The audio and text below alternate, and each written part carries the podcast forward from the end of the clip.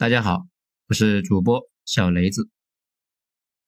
咱们昨天呢讲了那个韩国欧巴、韩国棒子，嗯，今天呢咱们接着再来讲韩国邪教成为疫情重灾区，为什么韩国遍地是邪教？这个文章呢也是二号头目的九编文集，写自于二零二零年二月二十五日。其实那段时间嘛，韩国的疫情也跟着爆发了嘛，全国全世界都一样。原因嘛，不复杂。邪教的教主顶着疫情，带着教众呢一起搞大型的群众活动，那不出问题，那才有鬼啊。所以有不少人就很好奇，韩国为什么有这么多邪教呢？可能有不少的小伙伴在韩国待过。而且接受过到韩国的教会传教，那不少的韩国人呢，为了给潜力巨大的中国传教，那还专门学了汉语，那可以说是非常的尽职了。这个呢，就好比之前美国一个哥们儿，为了看中国的修仙小说，竟然把毒品都给戒了，那也是非常的励志啊。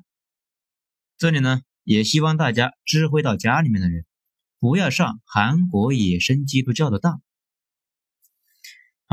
闲话少说，咱们言归正传，书归正说。其实韩国这个国家的邪教气质在很早就已经出现了。早在上世纪九十年代，韩国传教士就在我国的东北和华北啊在溜达传教，而且是不怕艰辛，不怕艰苦，深入到我国的基层农村去传呢。而且传的不是基督教。是经过韩国本土改良的一种变种，我们可以统称为这些宗教为野生基督教。在听完这些呢，大家就可以对比一下自己老家的那些野生教，说不定就能够发现周围那也有相信的。这些年呢，尤其疯狂，韩国大规模的向海外派传教士，长着亚洲脸的教父，深入到巴基斯坦北方的部落。和那个阿富汗去给穆斯林传教，这我的个乖乖，那个地方比火星都危险，好不好？连美国大兵都待不下去的地方，他们也敢去，而且是去给穆斯林的地盘上传基督教，这可谓是有勇有谋啊，智力有加成。不过呢，近几年韩国人也不太愿意去那种地方了，而是雇佣中国人去。大家之前看到的那个新闻。就是两个中国人去巴基斯坦传基督教被杀了，那就是这个背景。所以说呢，大家一定要小心。而且我看过一份分析材料，说是截止二零一四年，韩国一直把传教当成一个产业来做。他们国内呢有几百个组织，海外有七万多人，每年运作的资本高达将近四百个亿美元啊，是美元。比韩国国防的开支的都要高，所以说本质还是做生意，用宗教作为一个幌子，向全世界接受捐款，然后呢再资助去传教。这到底花了多少，结余多少，那鬼才知道啊！反正教主们呢，一个个是脑满肥肠啊。但是遍地邪教这个名声突破半岛，走向世界，那还得是。得力于朴槿惠女士的一些骚操作，比如闺蜜干政和那个世越号沉迷事件。这为了防止大家不了解呢，我们先说一下什么是世越号。二零一四年四月一十六日，一艘拉满中国学生的一个船叫做世越号发生了沉没事件，死了三百零四个人，绝大部分都是花样年华的中学生。后来根据这件事情，韩国自己拍了两个纪录片，其中一个叫做《那天大海》，这个在 B 站上面就有，可以去看一下。四月号这件事情之所以是闹得沸沸扬扬，是因为在船出事之后，后续的处理过程中迷雾重重。这里呢，我就随便说几点，大家感受一下。第一，中间有一段时间。船上的那个用于跟踪定位的识别船只的 AIS 系统被人关闭了一段时间，在这段时间那艘船呢是七拐八拐，那个就跟条蛇一样。其实这个不正常啊，一般的船它不会那样蛇形的。在最后就来了一个急转弯，导致了侧翻。第二，大家有没有看过泰坦尼克号？船侧翻之后，不是立刻就沉了，而是在那里折腾了一个多小时。当时大家只要穿上救生衣和泳衣啊，游出来那就可以了。周围还围着一圈各种渔船、商船，等待救援。但是学生们被要求待在船里面，船员们穿着救生衣跳水获救了，孩子们呢就被留在船上，乖乖的等死。三，沉船周围想救援的民间组织遭到了阻挡，眼睁睁的看着船沉没。这件事情吧。随后引发了轩然大波，被韩国的媒体演绎成了为永生教教主献祭的行为。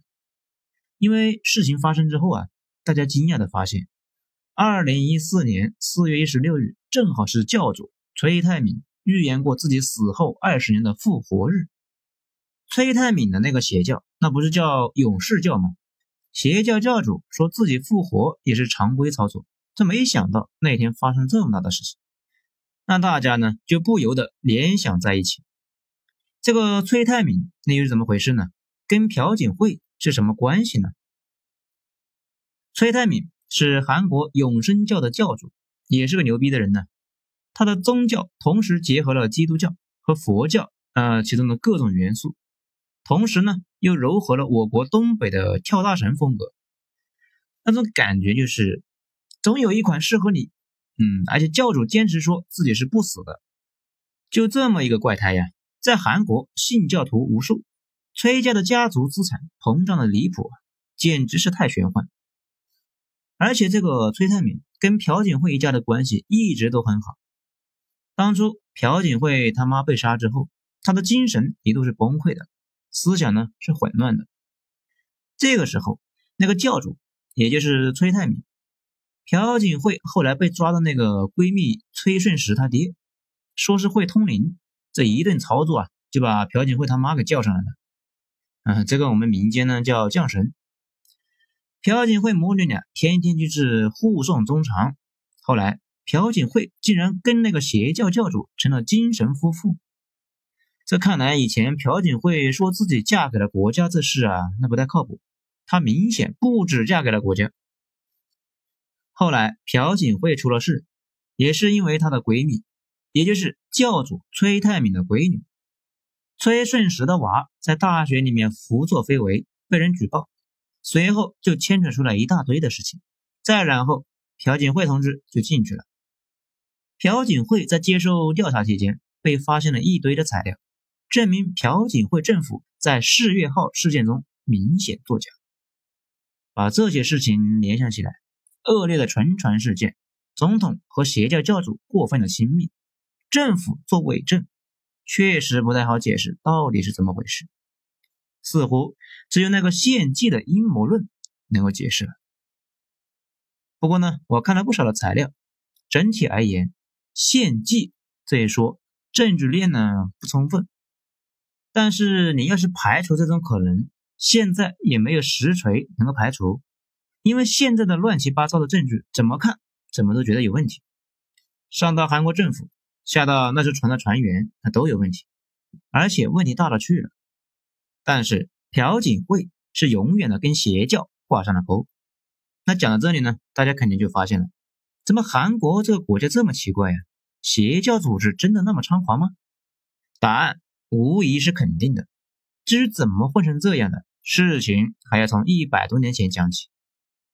这一开始啊，朝鲜跟我国似的，对基督教什么的都怀有戒心，不轻易让他们在国内传播。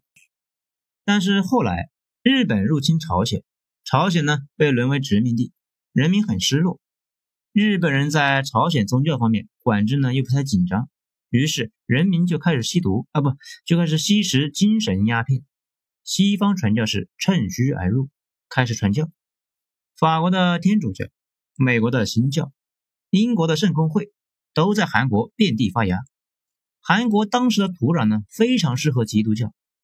这我们讲过啊，基督教最早就是在罗马奴隶里面传播的。自下而上改变了帝国。对于那些受压迫的人、绝望的人、不知道出路在哪的人，基督教有天生的先进性。他告诉你，就算世界抛弃了你，主依然爱你，主会把你带出眼前的粪坑，就像当初他把犹太人带出了埃及一样。先知降临，化开大海，带着大家前往流着奶和蜜的地方。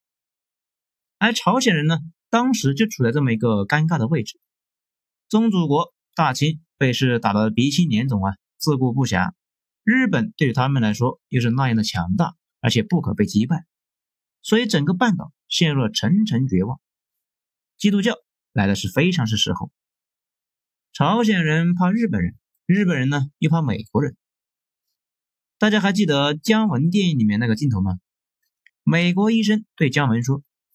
在我们美国人眼里，你们日本人和中国人一样，都是穿衣服的猴子。这日本人平时修理韩国人呢，就跟教训狗子似的；但是，一碰到美国传教士，这日本人又变成了狗子。这就这样让那个传教士笼罩了一层神圣的光环。韩国人踊跃地参加了基督教，希望到基督教那里寻求庇护。那些年，传教士在韩国办学校、搞医院。甚至标志着现代韩国立国的那次三一大游行，也是教会举办的。这可以说，在近代韩国，宗教一直是他们历史上一个重要的变量。后来，韩国建国，一九六一年，朴正熙发动了政变，政变军官团进入汉城，随后宣布戒严，老百姓呢不准出国，晚上不准上街。不过后来想了想。觉得惹不起教会的人，这又加了一句：“教会除外。”这里的可见，当时呢，教会的势力已经很大了，军头们都有点忌惮了。不过那个时候，韩国人信的宗教主要是天主教和基督教，那还有少量的民间宗教组织。这至于天主教和基督教呢，我们之前在一篇里面已经讲过了，精神病气质的清教徒是怎么变成美国一国基石的。这里面有讲，这他们呢就相对正规正派一些，但是很快，教会的套路就被韩国一些有脑子的人啊看明白了。这他们就发现，一般的宗教都明显要呈现出三个要素：有一个无所不能的神，还有一个死后进入的天堂，还有一个恶魔腐蚀的大家。而且有脑子的人呢，就很快就发现，搞宗教那也不难呢。而且搞起来往往能够聚集大量的财富，聚集财富这件事，尤其是非常有教育并且启发知识青年的。很快的，在上世纪六十到七十年代，韩国政治不稳定，经济呢增长的不太明显，老百姓普遍都是贫穷，整个半岛又处于冷战的最前沿，笼罩着一种世界末日的气氛之下，而且老百姓大规模的往北朝鲜跑。没错，朝鲜跟韩国势力对比是在前苏联解体之后才反转的。这按理说，大家这么这么的倒霉呀，那又是基督教扩张的一次机会。但是这一次被民间教主把机会给抢走了。一些野生的教主呢，开始创立门户，民间邪教就跟雨后的春笋一样，到处冒头。这里边就有我们上面提到的那个崔泰敏。崔泰敏的勇士教，在我们看来简直是匪夷所思啊！同时结合了基督教、道教、佛教里面的东西，然后就联合成这么一个奇葩的玩意，整体呢不伦不类。在日本的 NHK 专门有报道过，这个宗教的教义，这一会儿呢是基督教的复活，那一会儿呢又是道教的五行，再过一会儿又开始扯什么涅槃。还结合了朝鲜和东北的一些萨满传统，比如降神什么的。这每次降神呢，都能够把耶稣、佛祖、玉皇大帝啊全都给召唤过来，嘿，真厉害的。而且后来这种模式影响了我国境内的很多邪教组织，他们大概是这个套路，把本土的一些东西和进口的捏在一起，搞出了一个新教宗。教主呢，骗钱又骗色。后来。勇士教在韩国发展到非常大的规模，倒也不是崔泰敏有多牛逼啊，主要是因为崔泰敏和朴正熙的关系很好，总统和邪教教主联合起来赚钱，这要有多牛逼就有多牛逼。而且呢，做的都是一些一本万利的买卖，比如呢，搞个符咒，烧了泡水，嗯，卖圣水。这里一看，这不是印度的传统技术吗？后来，一九七九年，朴正熙在跟情报部部长吃饭的时候被刺，凶手呢，金载圭，当时是情报部的部长，随后被抓。后来审问期间，他说他看朴正熙不爽已经很久了，不爽的原因呢有很多。比如朴正熙任用小人，再比如朴正熙跟这个教主呢，整天是鬼混在一起，贪赃枉法，并且还表示崔泰敏利用了朴槿惠。后来这个部长呢被枪毙了，而这个崔泰敏那也不负众望，经过多年的不懈努力，在朴正熙死后再接再厉。一九九四年死的时候呢，留下了一千亿的韩元的资产，这可见宗教。确实是个好生意啊！这说到这里呢，大家可能就纳闷了：这教主死了，这个事情怎么跟教徒们解释呢？其实也不难，耶稣不也是被罗马人钉死过一次吗？教主死了，就说将来会复活就行了。现在韩国据不完全统计，动着几十个教主的尸体，说是随时可能复活。反正耶稣干啥，他们就干啥。这老百姓也觉得有理有据，令人信服。当然了，韩国不止这一个，那还有一堆。其中有一个比较知名的邪教——统一教。这个玩意呢，知名不是因为在韩国知名，而是在中国知名。这个教是中国公安部指定了一堆邪教里面的一个。这为什么指定他？那大家应该明白。不仅是在韩国传播，那还跑中国来传播。至于教义嘛，这实在是太反动了，反动的都没法播呀。大家有兴趣的可以去谷歌一下。这个统一教几乎就是那种一看就是邪教的组织，不仅结合了基督教、道家、萨满教，还他喵的结合了弗洛伊德心理学。早期举办性爱 party，教主通过和女教徒干那种事来纯洁女教徒的心灵。嗯，还有向教主征收十一税，啊，也就是说，教徒收入的十分之一需要上交。教主的家族现在是几十亿美元的资产的巨富，跻身上层社会，跟东西方的政要谈笑风生。还有一个匪夷所思的操作，教主通过独特的洗脑技术，对教徒洗脑之后，把女教徒嫁给韩国的农村的光棍。凑够一定的数量，就举行集体婚礼。比如，单是二零一三年二月十七日，就有来自两百多个国家、七千多人参加集体婚礼，组成了三千五百个家庭。用这种手段呢，吸收了大量的信徒。这个玩意吧，现在依旧是一直在向整个亚洲地区相传，直到现在，已经在很多国家被列为邪教组织。但是在韩国。却依旧活的是虎虎生威，不能不说韩国这个国家它比较邪乎。当然了，这两个是比较知名的，此外还有一些不太知名的，比如通过跆拳道招收学员的社里教，这每天都是世界末日的达米轩，还有教主是最后一个先知的以利亚福音宣传教，冒充基督教的新天地等等，而且无一例外。都在向我国境内渗透。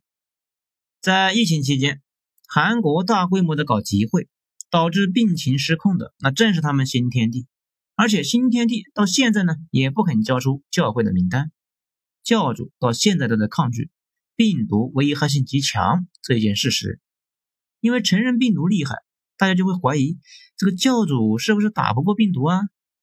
韩国当时那么危险，那差点被那个宗教给坑死。当然了。不止新天地一个神经病，这下面呢还有病得更重的，而且还有一帮傻子跟着。而且韩国人传教的时候不告诉你他们是韩国的特产，让你还以为是正统的基督教。等陷进去再二次入教，洗脑成功之后再去忽悠其他人。那讲了这么多啊，大家肯定纳闷一个事情：这些玩意儿在韩国难道没人管吗？这也不是没人管，而是邪教领袖啊。进入政府了，比如我们上面提到过的勇士教，教主的一千亿资产，这不是以现金形式压在自家的床垫下，而是以资本的形式投资韩国的各种产业。比如比较著名的育婴财团，那就是他们家的。然后通过财团投资来兴办大学、开办教育机构，那早就洗白了。其他的教主呢，也都一样，形成了韩国特色的邪教资本主义。这也就是说，邪教教主们有两张脸：穿上长袍是教主，换了西装立刻变成资本家。教主们从教徒那里面敛财，洗白之后。转身投资合法产业，甚至慈善产业，投机政治，这种玩法呢，想出事啊都难了。那些韩国邪教一直把我国当成潜在的资源地，长期坚持向我国渗透。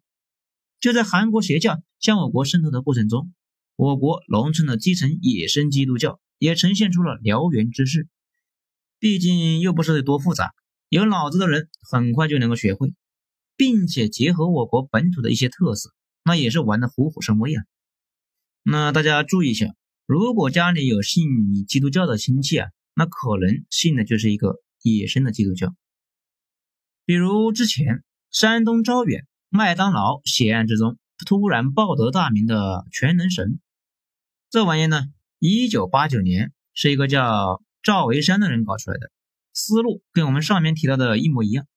一方面从国外引入基督教的壳，然后呢，再在这个壳的基础之上做一些符合我国人民心理特点的适配，比如供奉着一个得了神经病的女教主，那这个女教主那可以降神，哎，是不是很眼熟啊？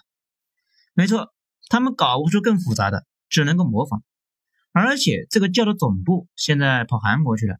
说到这里，你不得不承认，韩国这个国家在邪教方面。非常有根基啊！这讲了这么多，其实我们主要想说的还是我们自己。中国现在的基督教在华据说是接近一个亿。我们前面有讲过，基督教是一个很泛的概念，有千年一系的天主教，此外还有一堆新教的，比如那些比较知名的特朗普的小伙伴的福音派，还有英国的圣公会，还有不太主流的基督教科学派。和摩门教等等，这些教会都问题不大，毕竟有组织、有纪律和闹事。不过，又有多少教会会跟新天地似的，打着基督教的幌子，干着邪教的勾当？这最后呢，大家就可能就要问了：韩国邪教事业将来会有所收敛吗？应该不会。韩国的邪教是真正穿越周期的巨头，从日本的刺刀。到朴正熙的军政府都没有把他们给消灭，而且是越长越茁壮。现在韩国的左翼政府上台，估计更加不大可能有影响了。而且教主们已经财阀化、资本化、国际化、政治家化，你让他们管自己？呵呵。好了，今天咱们就讲到这里，精彩下次接着继续。我是主播小雷子。谢谢大家的收听。